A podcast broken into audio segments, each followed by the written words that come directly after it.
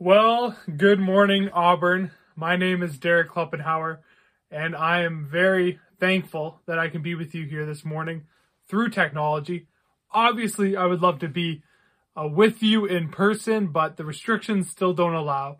So thank you for allowing me to be able to join you here. A little bit quickly about me. I went to school in Saskatchewan. I got my undergrad in Christian ministry. I love Saskatchewan. Didn't love the weather. It's actually, I think, minus 50 there right now. So I didn't love the weather. But I also worked out there, did a bit of youth ministry. I then went to Montreal last year, spent last year in Montreal. And I've served at multiple points at the church I grew up in as well, Listowel Evangelical Missionary Church. So I'm very familiar with the EMCC as well. Very thankful for all that I was able to experience growing up in an EMCC church. It was a great experience. I loved it. So this morning, in the spirit of Valentine's Day, I thought, hey, let's talk about love, right? And, you know, love, it's an interesting concept. For many of us, our view of love maybe has been distorted by Hollywood movies and romantic movies, maybe Disney. I mean, many of us can't even describe love. I actually posed that question to a Bible study I'm leading right now. It was last week. I posed the question. I said, you know, what is love? We were looking at the Sermon on the Mount, the call to love your neighbors. I said, what is love? And, you know, most people can't even define it. It's a hard thing to really describe. We know we love certain people. We know that love takes different forms, right? I love my mother different than I love my friend, right? It's still love, but it's just different. It takes different forms. You know, the Bible, it mentions love a lot in the New Testament especially.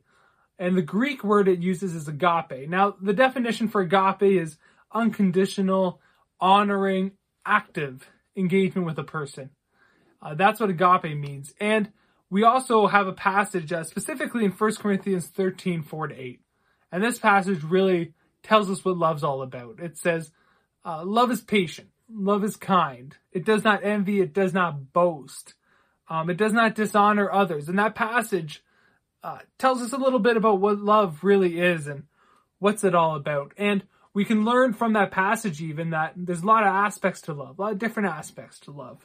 It's a complicated thing, really, isn't it? But we know that it together comes together. And it shows that it puts others above ourselves. That's really what love is. It's putting others above ourselves. But the greatest expression of love is actually God. In 1 John 4, it says, God is love. So you can turn with me there now. 1 John 4, verses 7 to 12.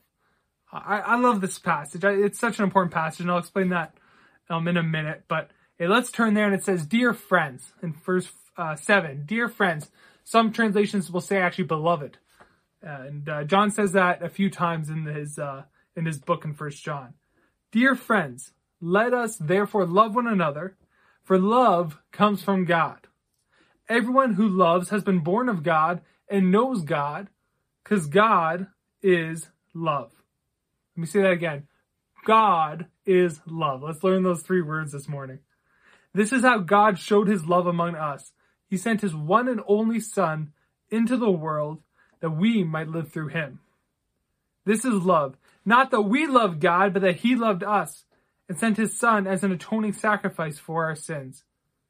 Dear friends, since God so loved us, we ought to love one another. No one has ever seen God. But if we love one another, God lives in us and his love is made complete in us. Hey, let's pray before we start. God, thank you for today. Thank you that we can be here together. God, just give us eyes to see, ears to hear, and hearts and minds to understand the ways that you are revealing yourself to us through Scripture. God, we just thank you. We praise you in your great and holy name. Amen. So this passage for me really has taken effects in me in real impactful and profound ways. It all started a few summers ago. I was a college student, and it was in the summertime. I was working for this dairy organization called Ontario Holstein. I grew up on a dairy farm. And this organization had me going all over the place, and including Eastern Ontario. And if you know anything about Eastern Ontario, you know that that means the 401. And if you know anything about the 401, you'll know that means traffic. So I was staying in traffic quite a bit. And to stay sane, I started listening to podcasts. I love music, but come on, we need podcasts to be able to stay sane on some of those drives sometimes. Hear someone else talk. So I was listening to podcasts, and I was listening to one by the Meeting House, Brooksy Cavey. I don't agree with everything Brooksy says, but you know what? He's taught me a lot, and I've learned a lot through him, and I'm thankful for that. So I was listening to this passage by Brooksy, and he was talking about this, and it just hit me. It hit me in such a profound way. I can even remember where I was on the drive. Now, I lived in Montreal, so I also know the drive pretty well. But I remember where I was on the drive. It just hit me in a really profound way. And I really ended up after that diving into this passage, diving into these concepts. And I ended up writing a philosophy of children's ministry, youth ministry, and general ministry, all based in this passage. It really impacted me. I've preached this sermon in places from Eyebrow, Saskatchewan, to Montreal, to a small village in Australia that had no plumbing and was heated by a wood stove. Beautiful little brick church in this very small Australian village. I've preached a sermon in a few different places, and it's continued to impact me and change me. Now, the thing is, the big thing for this passage for me was these three words and this concept that God is love. Hey, let's look at verse 7-8 again. It says, "Dear friends, let us love one another, for love comes from God. Everyone who loves has been born of God and knows God." That's a pretty important thing. Everyone who loves has been born of God and knows God. We ultimately want to know God, so we know this is a very important thing. Whoever does not love does not know God, because, three words, God is love. Now, here's the thing. If I had a whiteboard with me right now, I would do this on a whiteboard, but I think I can play it out for us here. I want us to think about God, who God is. Think about words that describe God. So we could say things like grace. We could say things like mercy. We could say things like his kingship. We could say things like peace. You know, these are different characteristics of God who really make him up and different ways he expresses himself. Now, often we just put love on that list, don't we? We just say, hey, it's just on that list. But this is the big thing that changed for me. Was not just to see love on the list of characteristics of God, but that love actually encompasses all those other different characteristics of God. That's a different way of looking at it, right? Not just love as a characteristic on the same line as grace, but actually in God's grace, love encompasses that. God is love. It's like in human terms, it's his essence. It's his DNA. So when we say God is love, because those human terms, I'm not saying God is DNA, but when we say God is love, we're talking about it being his essence, really who he is. And then we say God is love. Well, everything God is and who he is different expressions of his love. And even sometimes we like to say, you know, God is 98% love and 2% anger or wrath. Not necessarily we would say that, but we think that way. But even in God's wrath, and we know God has wrath, he shows that especially in the Old Testament, or anger towards the Israelites and other nations. It's in his love that anger is shown. Like a father or mother who disciplines their child, that discipline can be seen negatively by the child, but in all reality, it's actually out of love that they're doing that. And that's the same way God is as well. We also know that God's love, it cannot be diminished in any other way. Just God is love. It's not like that God has this love gas tank that goes up and down, empty or full. No, God is, it's always love. You know, it's always who he is. It's always the expression of who he is.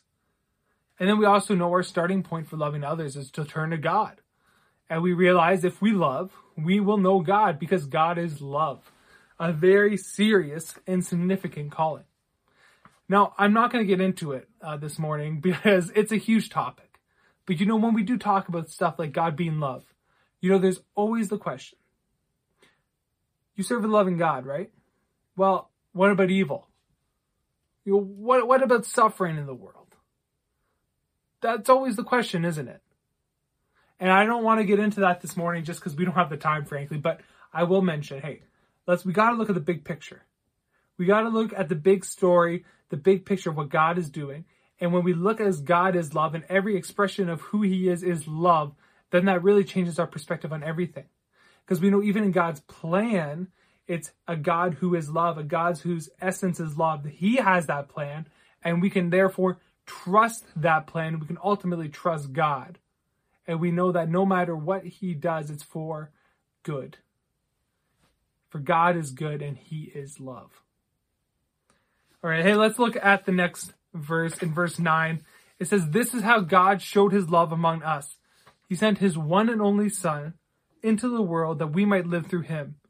This is love, not that we love God, that he loved us and sent his Son as an atoning sacrifice for our sins." This is really the gospel message. It actually makes a pretty profound statement here. The gospel, the good news that Jesus died, rose, and is coming back is one of the greatest expressions of love we've ever seen. That's a pretty profound statement.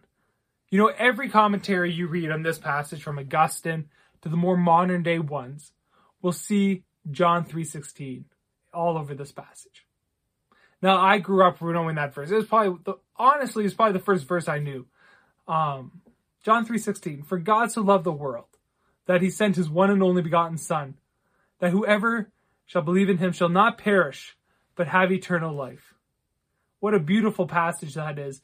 And it's so profound and impactful, and that's what this passage is pointing to, that God would so love his world in the greatest act, the greatest expression of love ever. He would send his one and only begotten Son into the world, who would die on the cross with the sins of the world on his shoulder. He took all the shame, all the burdens, and he hangs on the cross in the greatest act of love that we've ever seen. Even though there's so much pain there, and there's so much, it's just a horrible scene, seeing Jesus die on the cross. That is the greatest act of love ever. That is sacrificial love, that Jesus put the whole world on his shoulders, and he took that burden for us. That's really what love is. Remember, I said taking out someone else's needs above your own, and Jesus did that for the whole world.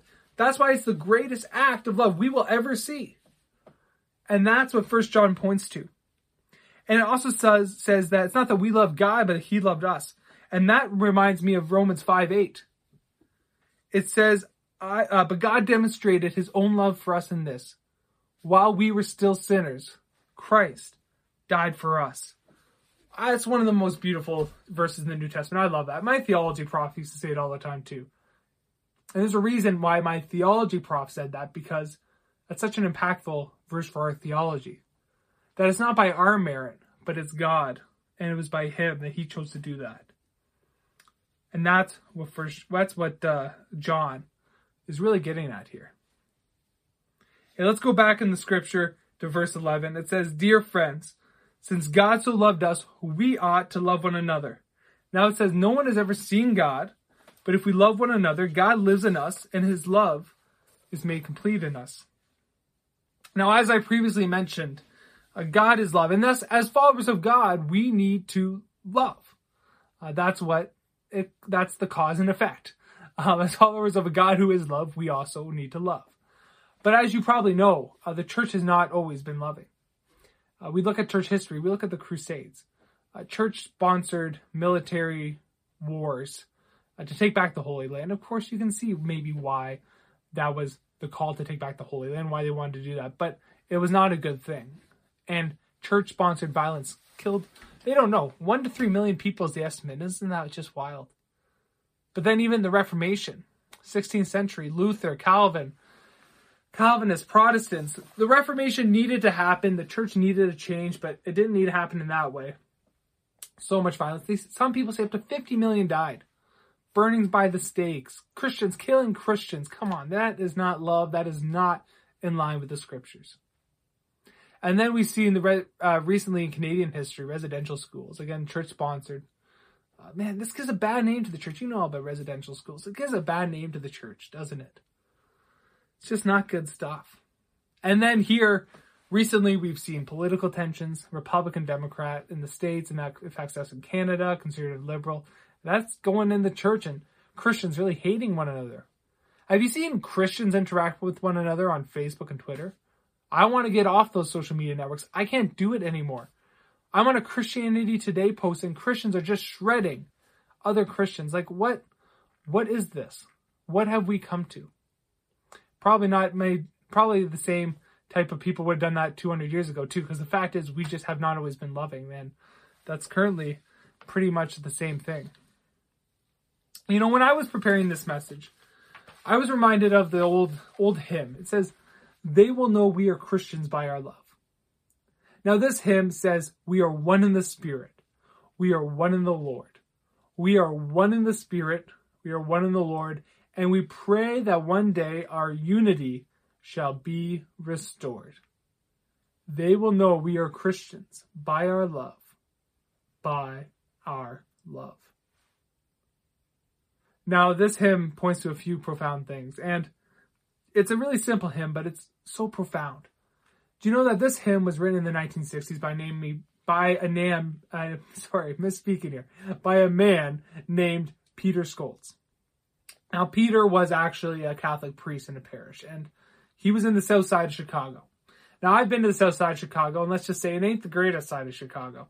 I ended up there at night by accident. We were there for a theology conference, and we were at University of Chicago, this whole thing. Ended up getting lost. We're in the south side at night. Not great, not great. But he's there. He's there. He's living there. A very great place to minister. There's certainly many needs. And they're running this series of interracial events. And he needed a hymn, and he goes through his hymn book, and he just cannot find a hymn for this event. So he goes into his study, and in one day he wrote that song. It says, "We are one in the Spirit, we are one in the Lord, and God, we pray for unity, and that people will know we are Christians by our love." And certainly in the 1960s, they needed a song like that, and frankly, I still think we need that calling today, too. You know, what would the church look like today if we actually lived this out? Certainly, we would be unified. Church unity would just be a thing. I mean, certainly, I'm very happy to see different church unifying movements happen, and it's been really encouraging. But hey, we would really be unified if we love one another. There would certainly also be less church splits. Do you know the number one way of church planting in North America is church splits? Isn't that a sad fact? I grew up with a church split. The church split when I was quite young, and it's just an awful thing. It's seeing people leave and fight and yell. It is not a nice experience. So we'd certainly see less of those as well. You know, the church also, even today, is often known as a place of hate and not love. But if we actually love one another, I really believe that we would fully be known as a place of love, and people would actually turn to the church. People would actually see the church as a good thing. You know, certainly there are people who always hate the church. You know, that's always going to happen. Jesus said the world will hate the disciples. But if we actually loved, that would make big steps. And also, finally, we'd be a place of service for the community. And sorry, my final point is, I believe we would grow spiritually and numerically. I really do. I really do believe that. You know, this is something that needs to affect our hearts, our minds, and our actions. And I say that because I don't just want this to be something for you that you just process mentally. And you have room to process it, but it really needs to be something we need to live out. This is a call to action. It's not just a mental change. It's a call to action, a call to change our actions and act upon. So my question for you, Auburn, is, quite frankly, how are you going to become a community with love as your essence? What does that look like for you? You know, Sky Jatani, he says, the call to love your enemies in the Sermon on the Mount. You know, often we just think enemies. We think, I don't even have enemies, okay? I don't have enemies. But, you know, that's even the people in your life who are annoying. The people maybe who are annoying you that day. Maybe it's even the inconsiderate spouse or the child or that teenager, or your boss or your best friend. You know, even the people when they annoy you, it's a calling to love them. So how are you going to love even the annoying people in your life? You know, in the workplace, the home, church, even the stranger on the street. You know, the passage here, it says, "No one has ever seen God, but if we love, God lives in us and is made complete in us." And some people might say, I asked my Bible study this. I said, what does that even mean? And people didn't really know how to explain that one. But I think it means that when we love, people see God working through us. We serve a God who is love, a God whose essence is love. And thus, when we love others, people see that. People see that coming into fruition. And people can see a God who is love, and they see us as Jesus followers, as people who believe and follow in God, as his disciples. And they see us love, they're going to see God through that. And that's really what this means. No one's ever seen God physically, but they see it through our loving of one another. So how are you going to love each other, even during COVID? You know, sometimes we can use COVID as an excuse, don't we? But even during COVID, are you going to love one another? Maybe this is actually even a greater opportunity to love. Maybe it's calling that senior or your neighbor or your friend. Maybe it's calling the person who's lonely. Maybe it's doing a porch drop-off. Maybe it's donating to a food bank. How can you love one another? Think about that. Think about how God may be calling you to love. Let's pray. God, I thank you. I thank you for today. I thank you for the opportunity to come here together. And God, we just pray that you'll give us revelation in how we can love people in new and profound ways. God, let this just be something that doesn't just stay in our mind, but actually goes towards action. God, I just pray for the church here in Auburn. Pray you'll bless them, be with them during this time, even in the struggles and ups and downs of COVID. I pray you'll just be with them, God. In your great and holy and powerful name, amen. Hey, Auburn, thank you for letting me join you. I really appreciate it. I really enjoyed it. You have a very blessed week. God bless.